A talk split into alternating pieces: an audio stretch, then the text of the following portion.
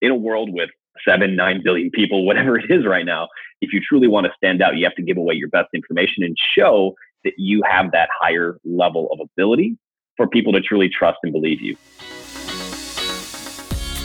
Hey, y'all, what's up? This is Aaron LeBauer. Welcome to the Cash PT Lunch Hour podcast, the number one show for passionate physical therapists looking to start and grow an even more successful physical therapy practice without the headaches or conflict of interest that insurance companies bring.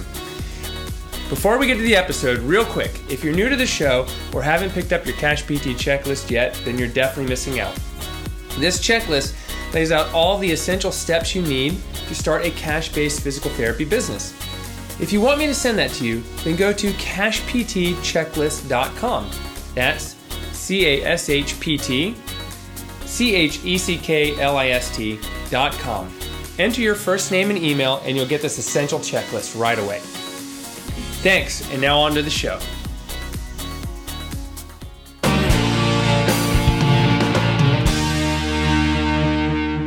Hello, welcome back to the Cash PT Lunch Hour. This is Aaron LeBauer, your host, and today my special guest is Eric Bach. Eric is a fitness professional.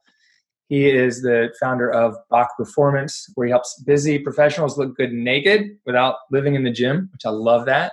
And he also runs Bach Business Coaching. So it's a business coaching program for trainers and fitness professionals uh, so they can create custom programs to retake control of their schedule and earn their financial freedom.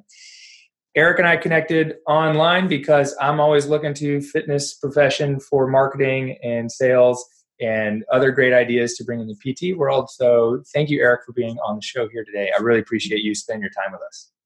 Eric, thank you for having me. I was glad that uh, glad that you reached out originally on Instagram. We had some discussions there, and then you know, obviously, the relationship matured, and here we are. Yeah, that's awesome. And we also both live in Greensboro. Exactly. But I'm in North Carolina. You're in Georgia. Yes, sir. Yes, sir. A little bit different, but yeah. you know, same region. So yeah. that kind of counts for extra, right? Yeah, that's awesome. So is it Nathanael Greene or some other Green guy that Greensboro, Georgia is named after? Do you know? Honestly, I I couldn't tell you. I, I could not tell you here.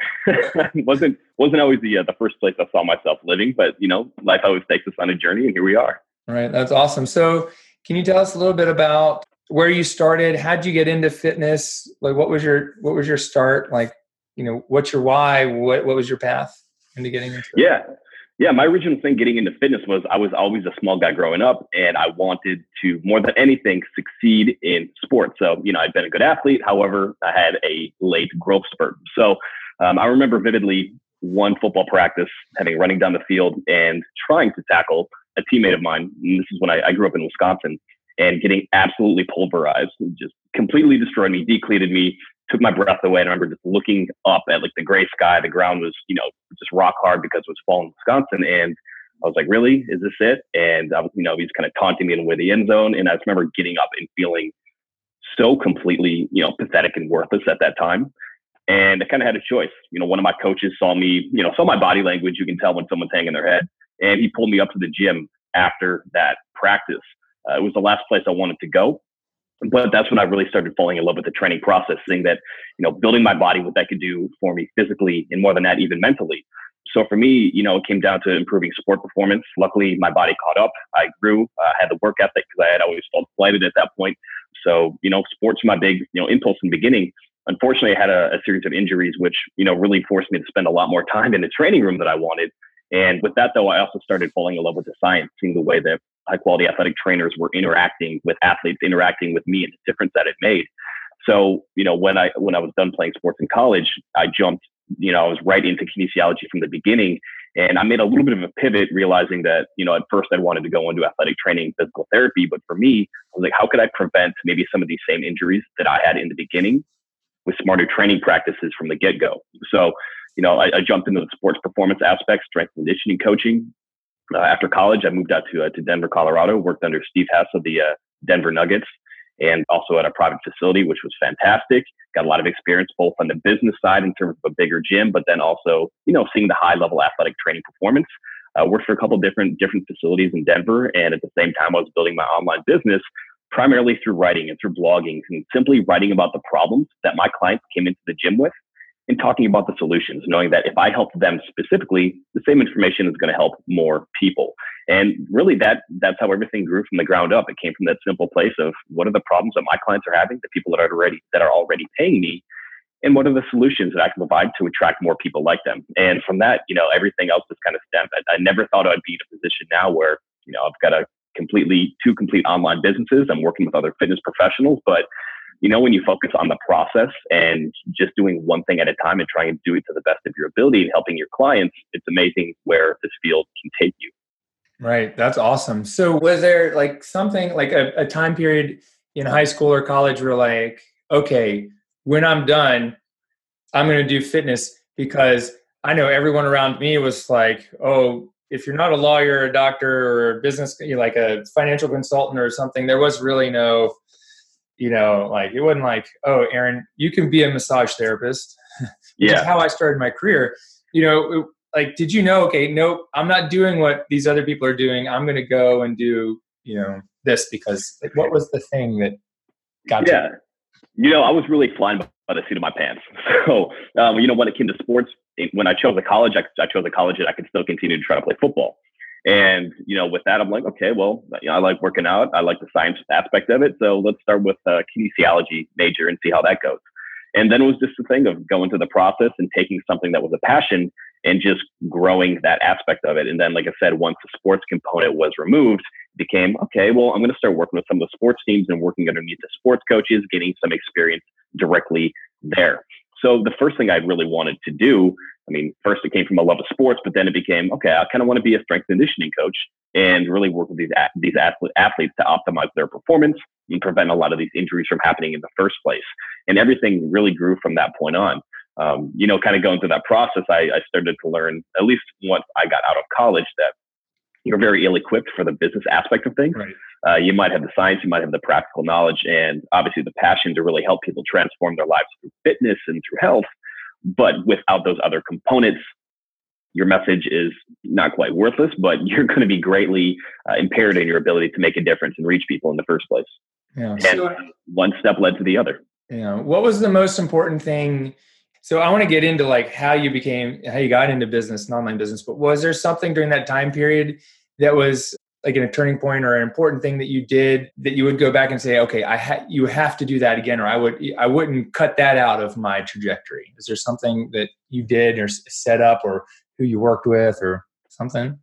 Yeah, the first thing for me, and this is when I was, you know, my first job out of college, and I've been working in the gym. This is when I just started writing. I just started writing about the problems that my clients had because that's how I learned. That's how I consumed information. Was reading, mm-hmm. you know, different blogs and websites and research, and was simply just writing about those problems. And then I realized I don't really have a whole lot of direction. I've got Eric Bach Fitness wordpress.com. I have no idea what this whole like internet like marketing aspect is.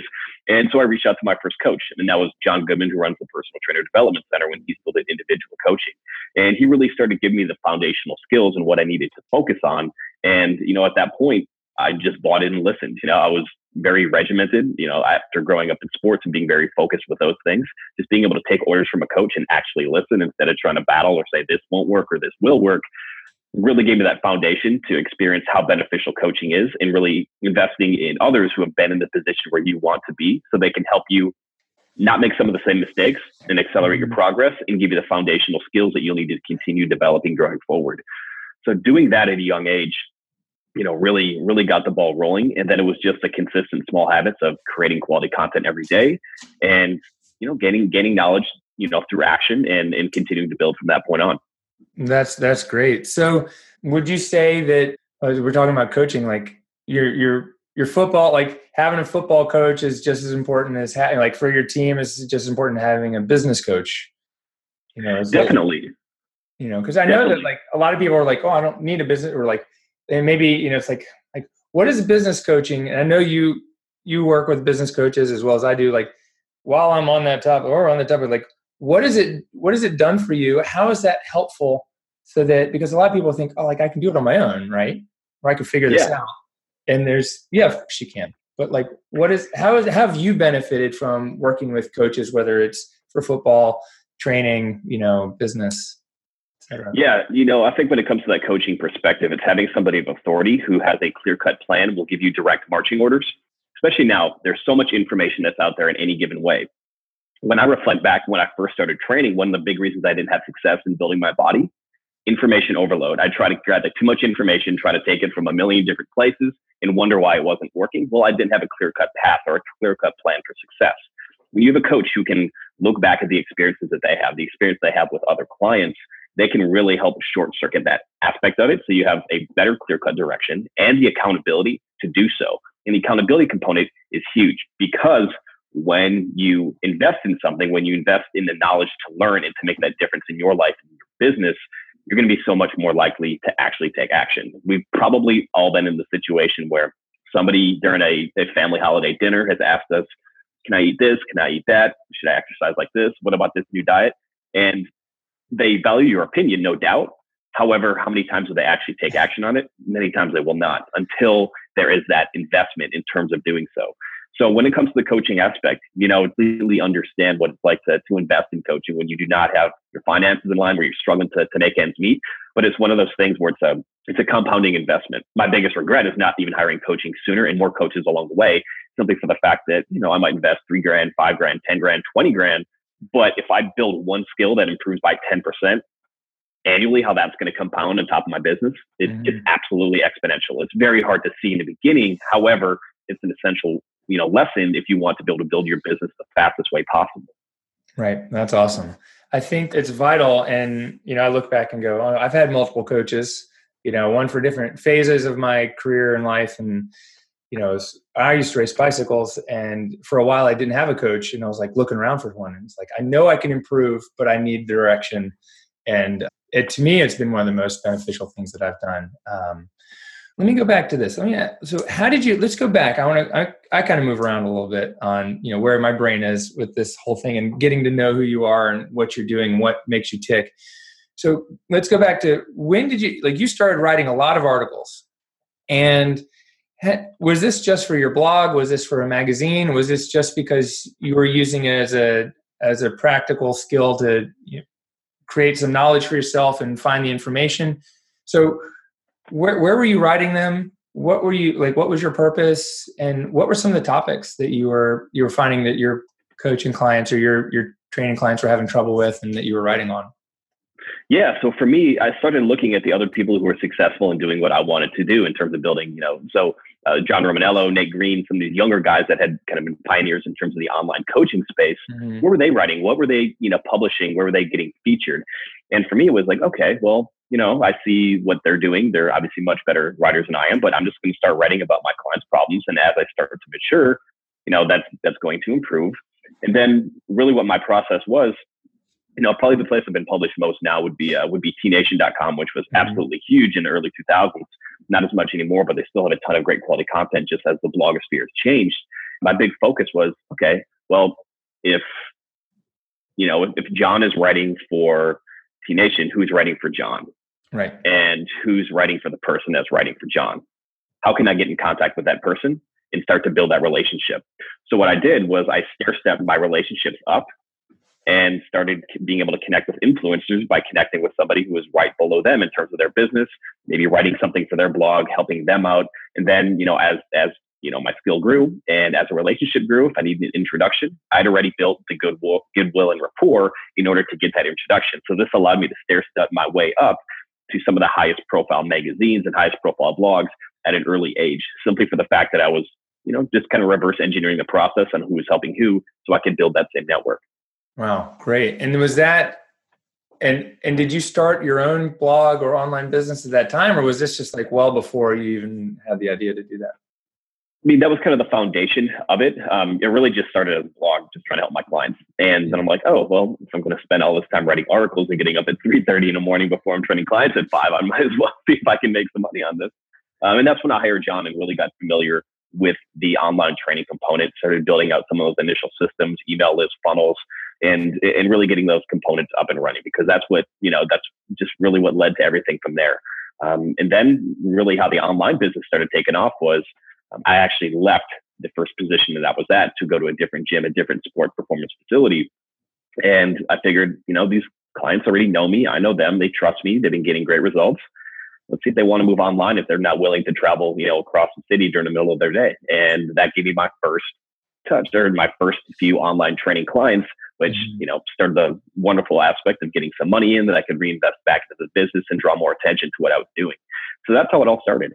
Yeah, that's awesome. And how long ago was that? Almost 2019. That's crazy. Uh, about seven years, a little over seven years. Okay. Well, that's great. And you've had ups and downs in online business, right? Yeah, yeah, definitely, definitely ups and downs, but that's definitely how we learn. Yeah, so I, I think one thing that I, I, mean I ran into myself and uh, and people run into is they they start and they think their trajectory is just always straight up, but it's it's not always a straight line. And um, so, what are some of the things that you've done when you know things are up and down? You know, how are you how are you how are you handling that? What are some of the things that you do to that that are helping you get through? Like when all of a sudden there are no training clients this month or sales are dropped or you find you have more time here or more time there what what are some of the things that you've found are successful yeah you know for me the biggest the biggest roadblock I ever faced was um, I had a, a, fraudulent accountant who stole fifty thousand dollars from my business, which caused a hundred thousand dollars swing. Yeah, and I was uh, about 24, 25 at this point, and just getting ready to go out completely on my own as an independent contractor and, and building things from that aspect.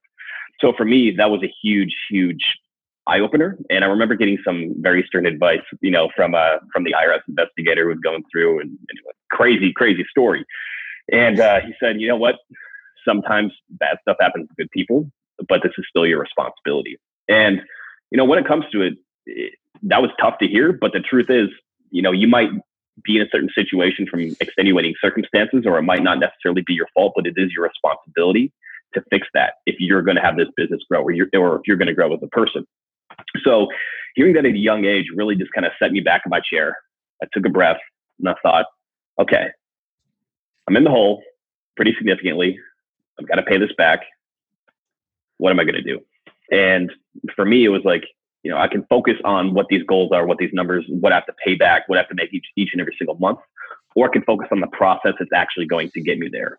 And for me, that just got me back to my roots of like, okay, who am I trying to help? What is the one problem I'm trying to solve? Where can I find those people? Mm-hmm. And from that, it was okay, cool. I, I already have you know clients that are working with me right now, but they also travel. How can I integrate what they're doing in the gym into my online business and, and create a little bit different business model? How can I attract more people with you know targeted ads that have the very same exact problems or working in the same industries? And how can we build up that perspective? So for me, it came back to when your back is against the wall and Daymond John talks about this in the book, The Power of Broke. You know, you start to get creative. You start to look and see where those hidden profit centers really are. And for me, it was I had a, a, good amount of cash flow that I could, if I just looked at things a different way directly with my business. Then it came back to implementing every single day. And, you know, when I started my blog, I was doing this without even realizing it, but I was taking one proactive step to growing my business every day by writing before the chaos of a full training day took over. So for me, it was that same principle reapplied uh, create high quality content. That's going to be the first thing. It's going to be a proactive step. And I just have to nail that process. Number two, I have to be able to create more conversations because no coaching is ever occurring outside of an initial conversation and building that relationship. So if I can create more conversations through my content, that's going to help. And then number three, having a clear cut objection or objective to be able to help people with and do so in a timely manner by creating, you know, scarcity, deadlines, and just having compelling copy that relates directly to what people are trying to solve and knowing that ideal client intimately. Mm-hmm. That's awesome, man. That's so great. There's so many nuggets in there. I'm like, all right, we got to talk about all these things. How did you learn about all this stuff? Like, how did you learn about your perfect client, uh, writing sales copy, um, the marketing aspect? Where did you Where did you learn all that stuff? Yeah, for me, um, you know, it started with with hiring coaches. Started with John. He gave me a really good introduction to a lot of these principles and a lot of these foundational skills. Uh, and then for me, it was some of the best advice that I got from John back in the day was, okay, if you want to be a writer, well, like make that your primary job for the next three months. Meaning, you know, you should write this much, read this, like these select books that are going to go deep on that topic to make you a better writer, and then just continue practicing that skill. So, you know, what I've done whenever there's a skill that I want to develop, what I'll do is I'll actually focus on a set time block and just consume content that's based around that skill set. So let's say you want to really improve your, your copywriting in the first quarter of the year coming up. Well, what you would do, okay, maybe you'd hire a copywriting coach. That's one way, or a course. Maybe you take two courses back to back that are really going to focus on that. And everything that you're reading regarding business is going to be focused on copywriting as well as having a daily practice on it.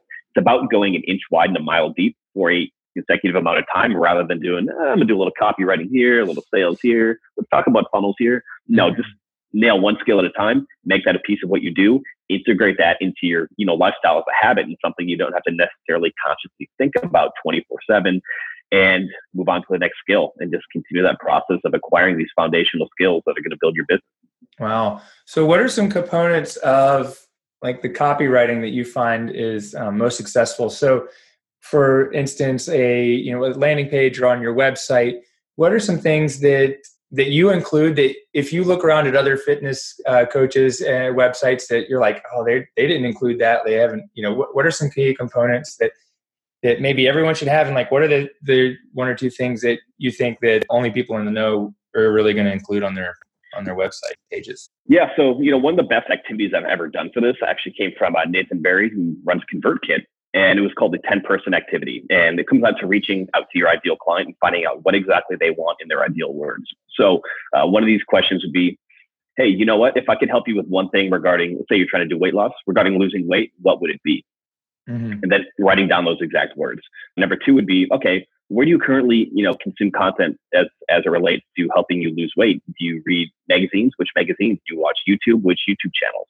This is going to tell you who exactly your competitors are who are doing something right with their messaging and the medium in which they are communicating with the people who you want to be able to help already. Then the third question would be awesome. So if I was going to help create create YouTube videos on how to lose how to lose fat without living in the gym, would you be interested in in going through a coaching program? Yeah. And then you have 10 leads right off the bat. And you use that information and you continually test out that copy with everything that you're writing. And that's how I came across the idea of, hey, I want to look good naked without living in the gym. Uh-huh. I, I, knew it was working when people would apply on, on coaching applications and saying, I want to look good naked without living in the gym. So it just comes back to speaking the language that your clients already speak. So you're communicating on a deep level. Um, and I know it's very difficult, especially if you have a science background where you know, we look good naked without living in the gym. I have no way I would have wrote that, you know, seven years ago. I would have like maximized fatty acid mobilization and, you know, lose high quality weight, well, whatever, you know. But it comes back to speaking that language of your client. So you build that trust. They know that you can relate to them. And then it's, you know, showing them how to do it step by step and communicating in a way that they are already, you know, taking information in. So, you know, it, it sounds the 10 person activity sounds a little complicated, but the lessons are very simple. And then it mm-hmm. just comes down to consistently refining the process. And I find that, you know, far too many people will say, ah, this marketing campaign doesn't work. I got to throw everything out and start over. Well, the truth is most marketing campaigns won't work. And it's not that they don't work or that they're broken. It just might not work at that particular time. Or there could be a couple things that are, that are off kilter, you know, with the message or you just haven't stuck with it long enough. And it's very, I know it's, it's very easy to, get discouraged when it comes to building a business and trying to find that perfect marketing message. But it just takes time. It takes a lot of content. It takes a lot of high touches to refine it. And then once something hits, then you're good. Mm-hmm. So as to go back and summarize, it's find the people that are your that are your perfect customers, survey them, and yep. use their exact language in your copywriting and marketing, and not your own language. That's like right. Exactly. Yeah. So I think that, you know, because I, I, do, I think, like you mentioned, a lot of us like, oh, I've got all these degrees. I'm really special. I do these techniques. I do these, these exercise training things. But people don't really care about that. They want to look good naked. Right. Yeah. It's figuring out like yeah. how do how do you figure out like what am i what do my patients or clients or people like really care about? Is just this survey or is there another way to like extract that info from that? You know, I mean, surveys are one way if we're talking purely from an online perspective, but another one is getting to know your clients outside the gym and see what other things they are interested in. Mm-hmm. So, you know, as, as an example, when I was uh, when I was in Denver, Colorado, I was working with a lot of clients. My clients that weren't athletes were a lot of times as working as attorneys. They were working in big oil and gas like, okay, like, you know, what else are you doing? What are maybe some of the things that, that could be throwing you off a little bit, but what are, you know, some of the interests that you have? So, you know, they were very interested in sports. That worked out very well for me. You know, a lot of the oil and gas guys were bourbon connoisseurs, and that was something that we always kind of had to battle a little bit in terms of like, okay, how do we integrate maybe, you know, if you're going to be drinking for social events and for work, how do we integrate mm-hmm. that without completely destroying what you're doing? But knowing that's also an interest you know, by extension, I started doing some bourbon tastings and enjoying some, you know, some different different things like that. And I would I would integrate that into my message. So instead of saying, "Hey, here's how you go out and have a, you know, have a drink," you know, without it completely destroying what you're doing, would be like, "Hey, have you tried this brand new, you know, brand new walnut Manhattan cocktail? You know, something very specific. Because when you say something specific, even if not, even if the majority of people don't relate 100% to that idea, the fact that you go specific is going to catch a couple people and you're going to be like, wow, it's like they're inside my head or I know this person already. Mm-hmm. So it, it's looking intimately and really knowing, knowing people on a deeper level and being able to convey that message with your copywriting, with your storytelling, and with the communication that you have on all levels. Right. So here's the thing that like I'm gonna the antithesis to that, and I want you to address this because I, I know people think like, yeah, but it, that wouldn't work for me because I can help everybody, or you know, I have people that do more, you know, more things than just you know drink bourbon or just you know have one, one issue. How would you say that, or how yeah. do you coach your clients on on that when they're like, well, I should be able to speak to everybody and help everybody? Yeah, I totally get that, and that was the same thing that I did when I first started my business. Well, the thing is, if you go too general, you're never going to stand out to such a level that those people you truly want to help are going to be attracted to you over somebody else who specializes in the one thing that they want to accomplish. And once you show people that you can help them accomplish one skill better than really anyone else in the field, you you gain that trust. They value your opinion on so many different levels. Uh, when I'm talking to different strength coaches and personal trainers about this, you know, I'll, I'll talk about someone like Eric Cressey. Eric Cressey, very well known in terms of being the shoulder guy. Well, he knows shoulders so well that if I ever have a shoulder issue, he's obviously the guy I'm going to go to. However, knowing that he has that level of expertise and that level, me, I, I, I trust that he has a level of expertise in almost anything I could ask, or he'd be willing to point me in a direction of somebody who does.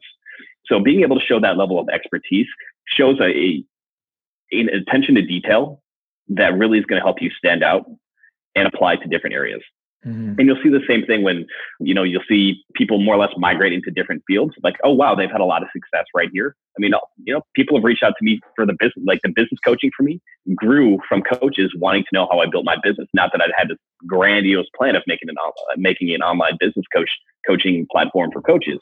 It's I showed a level of expertise in one area, and being able to take that, like, okay, how did you do this? You'll start to value your opinion much more in different areas, and you never know what else that's going to bring up.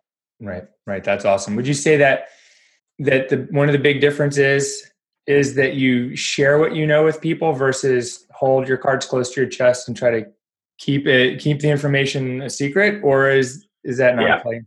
No, definitely. I mean, I, I used to be I used to have that mindset where I don't want to tell people my secrets. I don't want them to know everything that I have. But the truth is, all the information is out there if people want it what's going to really help you stand out is sharing that information, but then connecting and coming from a place of generosity. You know, mm-hmm. reciprocity. When you give, give, give, you shall receive on the back end of it. So, you know, especially as you're gaining more education, you're continuing to get certifications and different skill sets that can set you apart.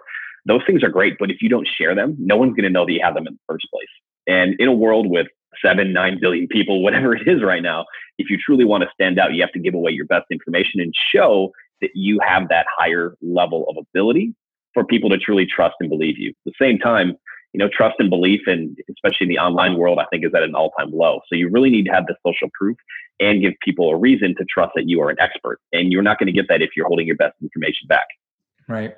What are some of the other things that uh, that you've done or recommend that people do to create like expert status, whether it's expert in Greensboro or expert in the United States, or you know, what what are some of the things you've done some writing articles, or is there anything else that people should be looking at doing for that? Yeah. Yeah, so obviously writing articles helps simply for the fact that you get social proof of having logos on your website. The uh, the theme used to be collect as many logos as you can, but beyond that, you know, anytime you can do some some presenting, anytime you can align yourself with other authorities that are in your field, that's going to be incredibly important because when people see you with with another authority, say you know do you have a picture with Bedros and Bedros is endorsing you, telling his entire audience that knows, likes, and trusts him that hey, you mm-hmm. know Aaron is pretty fantastic at what he does. If you have you know questions about how to build your business, you should also consult with Aaron because he is top notch and world class.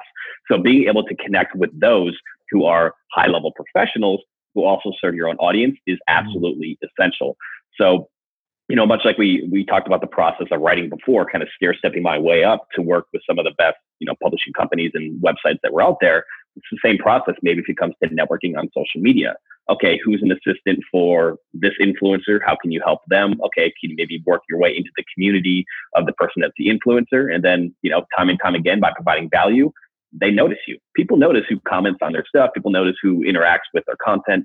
And it's just a matter of time that if you do that and then make a timely ask, that you can make that connection and you know use that obviously to, to grow your business. But you know that all comes from a place of generosity and trying to provide help first and foremost, rather than asking what can I get from this person. Yeah, like giving results in advance, right? Exactly. That's exactly it. Give something because I think it's uh, I think one of the things is the keys is you give whether it's results or value or help or offer it's then people feel compelled to return the favor and and do something for you later on. Yeah 100% yeah i've got this note on my monitor it's at my monitor at home and it says i think it says ask people about themselves or something like that. It was just my reminder because my wife was like aaron make sure that you you ask other people about themselves. I was like you're right because i used to just you know have be so isolated in my job that I, when I was around people, I just wanted to talk. And it was like, oh yes, because if you ask people about what they want, what they do, what they like, then they will ask you later. exactly. You know, someone's name is the sweetest word in the English language to them. So, you know, I, I, do the same thing. You know, we have a tendency to get isolated, especially trying to build a business and, you know, your mind goes a million miles a minute, but try to take a step back and, hey, what's going on? What's new in your world? You know, and, and try to start that conversation by, you know, by leading the conversation there. That's so great. So, Eric, what what would you say are, are some of the other like attributes or characters or qualities of someone that would that would make them that help make them become a great business owner or entrepreneur or some things that you know about yourself that okay this is what makes me makes me great and these are the things that i'm struggling with you know there's some attributes and qualities there that you've identified and and see are helpful or you know pull people aside like being isolated or yeah. Um, you know one would be understanding that sales are the way that you provide value to your clients. Mm-hmm. uh, we all come from a perspective you know we pretty much everyone in the fitness industry you know, and health industry comes from a science background.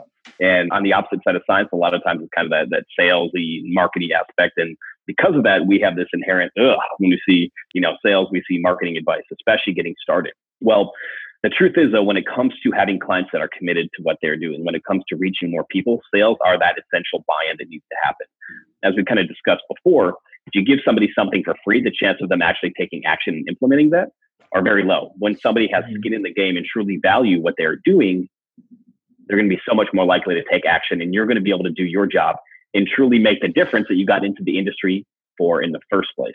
So understanding that that selling and getting comfortable in doing so is an ethical obligation. It's not something that you're trying to convince people to do, that you're forcing them or high pressuring them into doing. It's what needs to be done in order for people to buy in and make the necessary change. Because if they do not do something to move away from, you know, situation A where they have these fears and discomforts and can potentially go down a very problematic road when it comes to health and longevity, they're not going to. And sometimes need a little bit of that push in order to buy in to do what is absolutely necessary. And I believe as practitioners, it is our moral obligation to truly help people. If that means that we have to, you know, tell them this is what's going to happen if you do not make this change. Do you want to make this? Here's what's going to, here's what the investment is going to be. Yes or no. Because it's not necessarily about investing money. It's about keeping the problem or not keeping the problem. Are you going to be proactive about it or reactive? And I think that's the biggest thing that that you know sales and marketing advice and, and getting comfortable with those those things that's the most important thing that that coaches and practitioners can do. So what are some of the key components of selling like personal training or, or fitness or even just of sales? What are some of the key components that people need to like hit or cover or ask about in order to getting to the point of like okay now i've now i've actually learned how to sell rather than just accepting you know taking orders yeah. Yeah. So I think it all begins with the beginning of a sales call. It's obviously, you know, greeting with energy, saying, Hey, Aaron, how are you doing today? You know, and just creating a conversation. Depending what your intake form looks like, depending what your intake process is, what's something else that you connect with people to build some rapport? Because people know what these calls are. They know what this meeting is about. It's about a sale. And as soon as we think something's purely about money or about sales or that, you know, maybe you're trying to get something from them, you know, we instantly clam up. We've all probably been pitched something before and our heart drops and our heart, heart starts to race. So the biggest way to get around that is to start building rapport right away. Um, based off of that, what you want to do is you want to set the frame of what this call or what this conversation is going to look like. Hey, Aaron, so what we're going to discuss, we're going to talk about what you're struggling with in your business. We're going to talk about the steps that you need to take in order to grow from six figures to seven figures. And then if you and I are going to be a great fit, what we'll do is we'll discuss how we can work together. This call will take about 30 minutes. Does that work for you? Yes. So just getting a small agreement, laying out the foundation of what everything is going to look like is a great way to, to show the pace of the call, what exactly is going to be covered. And then because you're building some rapport in the beginning, you're disarming people. Now, I'll give you one more here because this happens quite a bit if you do any, any mm-hmm. phone sales. It comes down to, you know, you can answer, you know, one of three ways when it comes to, when it comes to making a pitch. Yes, great. We can work together. Two, no, that's fine you know, if, if we're not a good fit, we're not a good fit. But then three, the dreaded response, hey, can I get back to you? Right. Well, we all know kind of what that generally means. So to kind of get that out of the way, you know, one thing I say right after getting that initial agreement would be, hey, Aaron, can we just have one simple agreement before we jump into the meat of the call? Yeah. Okay. So, you know, when it comes to the end, you can give me one of three answers. Yes, which means I can help you build your business. You'll get to six to seven figures or go from six to seven figures. Two, no, completely fine. Sometimes the program's not right for you. No hard feelings at all. But three, I need to think about it. Well, Aaron, you know, the reason that we're here is because you've, you've already been thinking about this a little bit. And, you know, when you're trying to build a business, it's important to be able to take action quickly. And a lot of times when somebody says, I need to think about it, well, the real answer is no, they just don't want to say it on the phone. And do we have an agreement that, you know, you can at least give me answer one or two, but never number three? Is that cool with you? And then the answer is going to be yes. So right away you set the frame for the call you give them guidance what exactly is going to go down and then you set the frame that at least you're going to get a yes or a no definitively at the end of the call you don't have to go through that consistently rat racing process mm-hmm. and people know that that you do mean business but you've also given them a kind of a quick hit of like you know taking action and being able to act fast is very important when it comes to business because a lot of people who hold back on these things have thought about it for a long time. They're just trying to collect more information. But you know, as practitioners, we were and business owners, we realize that more information is not the answer, action is. So if you put those in the front side of your sales calls, that's going to do a much better job of positioning you both as an authority, but also leading people down an influential conversation, leading towards a clear cut destination, not necessarily people who are just trying to, you know, use some of your time and collect information that's not going to serve them. Right. That's awesome. And I love that. I, I love that. It's it basically just pre-framing people what to expect, and that I think it helps them be more comfortable is there a way that would you change the way you say, would say that or adapt that if you were meeting in person with someone about, let's say, you know, coming and working with you in your gym, you know, do some training? Is it would it be any different or would it be about the same thing? It's going to def- depend on what when the conversation occurs. If it's after you've gone through you know, if you've gone through a, session or, you know, I remember one gym I worked at did like a three for 99 kind of introduction package. And then after the third call, you'd sit down and have that conversation. So you know, first it's going to have to depend on what you feel comfortable with as a trainer, as a coach, as somebody who's having that conversation. Simply for the fact that if you are not clear on what the expectations are, and if you fumble around in your sales call, it, you position yourself as somebody who doesn't necessarily know what they're talking about. So you have to be comfortable in whatever conversation or however you're going to frame it. So when it comes to maybe that third option, what it would be like, hey, so you know you've had great results over these first three sessions but you know what we've discussed is you've been trying to find your own for the last three years. So you know, based on this conversation, based on the last three weeks, the one answer that you know that just won't work for either one of us won't serve either one of us is going to be I need to think about it more because we've been thinking about it as we've gone through these sessions. Is that fair? And then I just just ask, is that fair? And people are just like, yeah, that's very understanding. Um, so it's going to depend a little bit on the client. You know, if you have somebody with you know different backgrounds, it's going to be a little bit different. But um, you know, skill comes from the practice of, of just setting those behaviors and getting comfortable in knowing that you offer a very high value service. And this is what needs to happen in order for somebody to take action and transform their life. Okay. So you get to the end of that sales call and someone goes, Well, I do need to talk to my spouse. That wasn't one of the uh, pre agreed questions you said wasn't going to work. How do yeah. you handle that? How do you handle that objection when that comes up? So one funny part that you mentioned that is I actually uh, before somebody hops on a sales call, you know, I, I, send them a couple gifts and get things warmed mm-hmm. up in advance, and I'd ask if they do have that spouse coming or if they have anybody else that they need to discuss finances with. Please have them on the call. So I, I do normally try to do that, but however, if you would still get an objection like that, first thing I would do is like, okay, you know, what would your spouse say? in this kind of way because a lot of times what people are really doing is you know they're deflecting they don't want to make a decision they're trying to use their spouse to you know more or less shield them from having the uncomfortable yes or a no, which is completely fine. You know, I'm, I'm married, I get it, you know, 100%.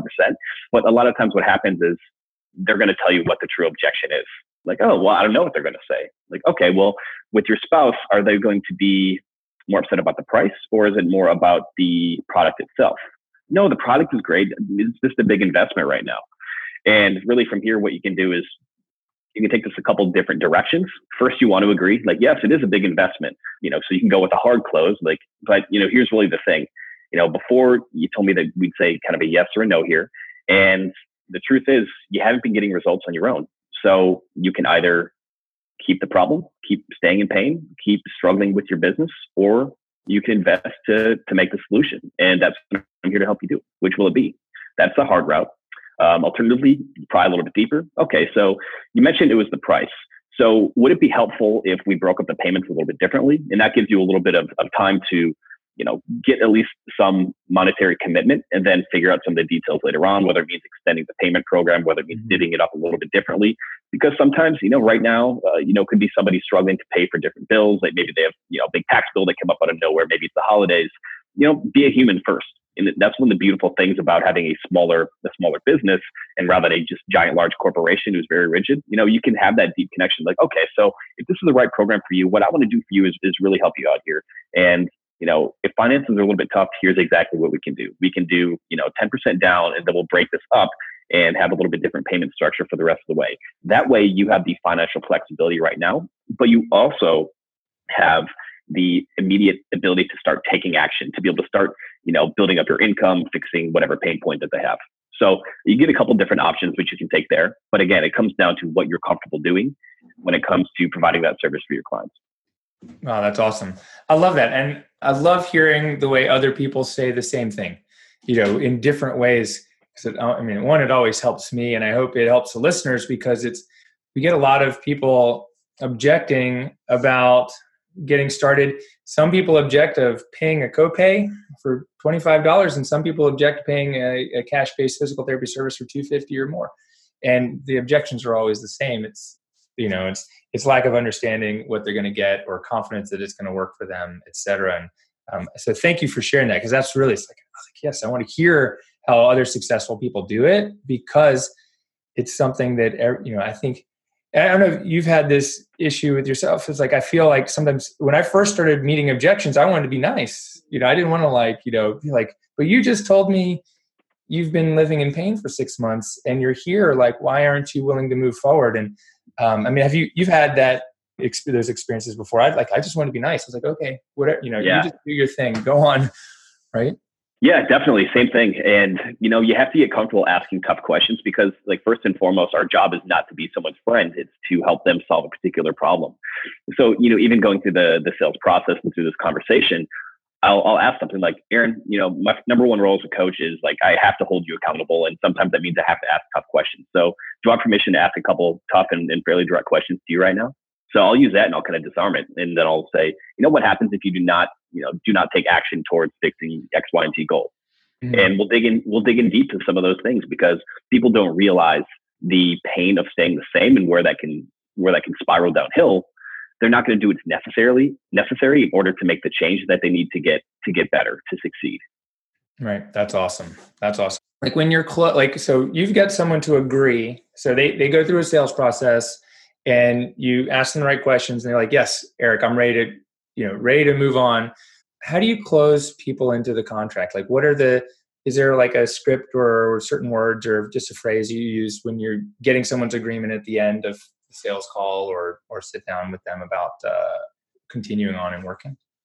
Yeah so i guess are you asking more specifically about when price does come up and what that pitch looks like or after mm-hmm. they've agreed to it? Um, after they the kind of, I guess, the pitch, more of the pitch about, okay, when price comes up, how do you pitch it?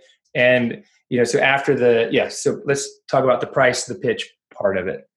Okay. So, yeah, we'll go through, obviously, we're having, you know, we've got all the questions, we've got pain points, all that stuff is ready.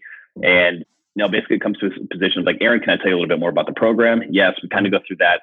And you know what comes up here is I generally do an A B style close. I have an upfront payment option or a month to month the most important thing when you do in, when you have an A/B type close is that you do not end on the price. You end on the product and the service and the benefits that they're going to get. Mm-hmm. So, for example, Aaron, you, we have two different options here to get you started towards building your business up from six figures to seven figures over the next six months. So you could save 500 bucks up front and do a $4,500 upfront payment, or you could have the flexibility of a month to month payment, $1,000 per month over the course of five months between those two financial options, which would be the better option for you you can build your business and get to that next level. Oh, that's great. So yeah, just positioning it that way because like I said, as soon as price comes up, we've all been there. It's we go back to that kind of lizard brain mentality and then kind of sinks up and, and we get we get fearful. But again, we're not trying to sell somebody on anything. What we're trying to do is provide a solution to a problem. Therefore, you provide the solution at the tail end of your of your pitch. Yeah. What is um how did you get to the point where you felt comfortable you know like tossing out like high figured numbers for people whether it's for training or coaching? Like you know because I know like you know eh, people struggle with oh like how do I justify charging X when I know it's expensive for you know you know people start uh, second guessing themselves on their own price with their rates and that like what did, what are some of the things that you did that got you comfortable selling high yeah. ticket you know training and and coaching. Yeah for me it was just um, just a lot of practice in terms of going through the sales process and getting comfortable with that first and foremost. Uh, but then it was also seeing you know when i was first when i was first getting into training i remember i worked with a number of attorneys who easily talked me down you know in terms of uh, in terms of what my rate should have been. You know i had no idea what i was doing you know at the time and I also realized that those clients a lot of times weren't as focused on doing what was necessarily needed because you know they figured they got a deal versus something like, damn, this is expensive. I really have to make it work. That's a mindset shift in the in in the customer, you know. So when we value something more, we're going to be able to take more action. And I noticed that okay, when I offered a higher value service, therefore charge a higher rate, people who were paying more were more committed, getting better results. And being a results based business, having helping or being able to put skin in the game and having people truly committed, knowing that like I made this big financial investment, I need to knock this out, is a very, very powerful aspect in terms of delivering results. So, you know, for me, it was a gradual build. It wasn't, you know, I wasn't a trainer for a year and then I started trying to sell like $10,000 a year like coaching packages, but it was a gradual kind of increase as I felt comfortable with it, occasionally getting outside of my comfort zone with, with what seemed, what seemed normal. But the thing is like, if you provide the value, if you provide that great high quality service that you know that that you set the expectation for with your clients mm. you know then then everything works out but it just came down to a lot of practice and, and consistently increasing those rates as your value increases and that's something that we all struggle with especially you know in fitness and in health you know we're not necessarily in a position to get a raise from a from a company every single year that also improves our benefits, gives us stock options and all these different components. Meanwhile, inflation in those components continue continue to increase. So on one end of it as well, it's part of being a business owner, knowing that, you know, your prices do need to increase over time, especially as your expenses are going up. That's simply the way that, you know, that the economy works. And, mm-hmm. and that's another process and piece of it. Would you mind sharing? Like, I don't, don't even know like what you're like, are you still, well, let me ask you, are you still training people? You're still training people through your performance business, right? Is that right? Online, yes. Still doing yeah. online training what are some of the um, where did you start with, would you mind sharing where did you start with your training packages like prices and just some details about them and, and what are you doing now and how did you transition? Because one i want i want to know because i know a lot of personal trainers charge more than physical therapists do and, and i want to one i want people to know that that like you know like dentists charge more yes but some dentists charge less but I want to know people like, yeah. I know the value you provide. Aaron Prevephis was saying the value that you provide as a fitness professional is extremely high because you're in the part of the journey where people do get injured or before they get injured. And that's always the place that I was like, I want people to come to me first. Well, they end up, they're, they're really seeing someone else. And then they, they get hurt and they go to the orthopedic surgeon. They skip this whole section of the, of the spectrum that I'm in. So, you know, would you mind sharing us like just a little some details about you know where did you start when you i think you had had a job that you left um, to start your own business. Where are you now and how'd you how'd you get there? Yeah so when it comes to you know especially pricing and stuff like that you know my first couple clients you know i was you figure things out on the go especially with the online training component one thing that was really beneficial was i saw how these people moved i knew what movement issues that they had directly in the gym, what I need to be careful with. I was able to more or less use those as some good initial client profiles to know what was off limits and what wasn't in terms of online coaching, and then what services needed to be rendered in order to get them to that next level. So that helped me really in the beginning just kind of get an overall idea of what I needed to be doing, which helped me buy into to what my rates were. Kind of a long answer there, but I'll get around to it. um, so yeah, my, my first couple people, I think they're paying about a hundred bucks a month and just every single month on auto bill and and that was it for the online coaching component. Um, you know, as demand started to increase, as I started, you know, having more social proof behind the business, and my time got it more in demand, and my services improved, I just gradually I would increase about fifty bucks a month after every five to 10 clients, something like that. So it's a really gradual kind of stair step model in terms of improve, increasing my rates to the position now where, you know, if you're going to work with me and not, you know, somebody else that, that's working for me at Bach Performance, it's going to be $5,000 for a year of, of, online coaching with the fitness aspect. So um, it's just been a process of continually evolving and, improving my skills. And as my skills improve, improve, increase my rates. And, you know, as that's happened, I've gotten people who are more and more committed to making those results happen.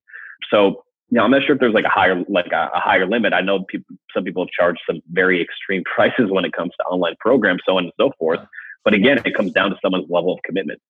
You know, there's a reason. You know, if uh, if you buy a Ferrari, you're going to really value that Ferrari versus if you buy a you know a, a Honda Pilot or something. And nothing against Honda Pilot, it's a great car, but you got a Ferrari, you're going to take care of that thing, and you're really going to make sure that it stays top notch versus something else. So there is also that perspective of it. Right. That's awesome. And how long are you spent like what's your kind of what are your touch points with your coaching clients these days? Is it you know email weekly emails is it weekly check-ins you know like you're just writing programs for them how what, what are those what does that look like yeah so it depends on the program itself so if we're talking like a higher level program we do we do two coaching calls per month so we have those.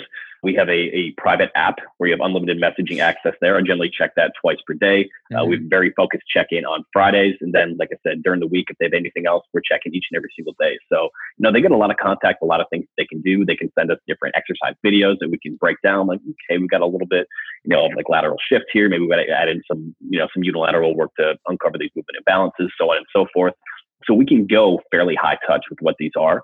Um, but you know, at the end of the day, it, it's it's coaching, and it has to be high touch to an extent and provide that level of service, especially if we're going to provide a good, high quality service to our clients from the first place. Dude, that's really awesome. What are some things that if someone's getting started in an online business, what, what are some things that they need to make sure that they're doing or paying attention to so they don't make the make a mistake or or miss something that maybe you missed or you know like what would be like those one or two things that like they need to make sure that they do to to really make a big impact and ensure the success of the business yeah i'm going to go with a uh, kind of an old school tip here yeah. right away start collecting your own lead base via an email list you know i mean email obviously open rates and all that stuff are down but um, I've, I've seen so many coaches that have really good like follow, followings on social media, but they have no repeatable system for generating revenue or know where their customers are. Mm-hmm. So when it comes to having that base and control over your marketing, it's being able, you know, create a free gift for your ideal client, something that's going to give them a quick win and solving that number one problem. Get them into get them into an email list, and even if you just share maybe your top performing social media post once a week, and just continue to build that relationship and position yourself as the expert, that's what you need. Some people are very quick, spontaneous buyers. So they see one thing that you have and they're sold. Others, it takes years and lots of touch points because they're very conservative in terms of their thought process and who they want to hire and, and, what everything looks like. The best way to to really get both is to provide high content on a regular basis and then control your own lead generation, your lead flow with a repeatable system over time. Wow, that's important. Yeah, I think I, I 100% agree. I've seen so many people. I'm like, you know, email your list. They're like, what are you, are you talking about? I don't have any. I've, I've seen thousands of patients and I have no one's email. And like, you want to, you want, you want some quick business? Is email your list. Like, I don't have email. So I, I think that's great. So thank you. What, uh, Eric, what would you say has been the, maybe the biggest mistake or the toughest thing that you've had to deal with in growing your business that you would go back and change? I think the toughest thing we mentioned a little bit before was kind of going through this uh, this whole accounting ordeal, where uh, like an accountant stole over fifty thousand dollars from my business, which was like a hundred thousand dollar swing in wow. a very you know short period of time. So on one hand, it gave me it really challenged me mentally, which gave me a lot of tools that I needed. But at the same time, I think it also had given me some limiting beliefs in terms of like scarcity. Like I always need like, you know, it's always great to have a cushion, but for a bit I had been more or less a little bit afraid to reinvest in different areas of the business simply yeah. for the fact that like, what if another, you know, criminal accountant like does something like this and fall another rainy day? Um, obviously we have a rainy day fund just as a smart business practice, but you can't let some of these past experiences of fear prevent your future growth unfortunately, yeah, like, you know, bad situations do happen. They do happen in business. Rough times will happen. However, you have to keep going. You have to plow through. Being an entrepreneur, different. It's a different headspace. Like you, you have to be very resilient these things, but you just got to keep going and you know don't let some of these past situations hold you back. That's awesome. What um, is there anything else you'd like to share based on our conversation that you think is important, or did I leave did I leave out, or anything like that? You know, I think we touched on it in the surface level, but you know, the most important thing, especially if if things get crazy, if life gets crazy, if business seems stressful, focus on the process itself and just do those daily tasks day in and day out. When you focus on the process, the outcomes will come along. But don't get confused. Don't try to find you know that magic solution. Just keep hammering. Consistency will win out. That's awesome. That's awesome. Well, Eric, thank you for coming on the show today. It's been great getting to know you and your business and um, having a conversation with you. What what are if someone wants to find you online, where should they go? Yeah, probably the easiest place for me would be uh, be Instagram. So Instagram at Bach Performance. That's spelled just like the composer, B A C H, followed by performance. Um, I focus mostly on fitness information there occasionally I touch on the business stuff. But um, if you're interested more of the business angle content that we talked about today, go to bachbusinesscoaching.com. Uh, a ton of great client stories that you can see a lot of really good takeaways, some of the same things that we talked about today, as well as consistent lessons to help you build your business going forward. That's really awesome. Eric, thank you so much. And we'll put your links on the show notes. And I really appreciate you spending the time with us here today and sharing your knowledge. Um, thank you very much. I appreciate it. Aaron, thank you. I had a blast. Hopefully, everyone got, got some great value from this call. We'll talk soon. All right. This is Aaron LeBauer and Eric Bach from the Cash PT Lunch Hour, and we'll see you guys next time. Thanks so much.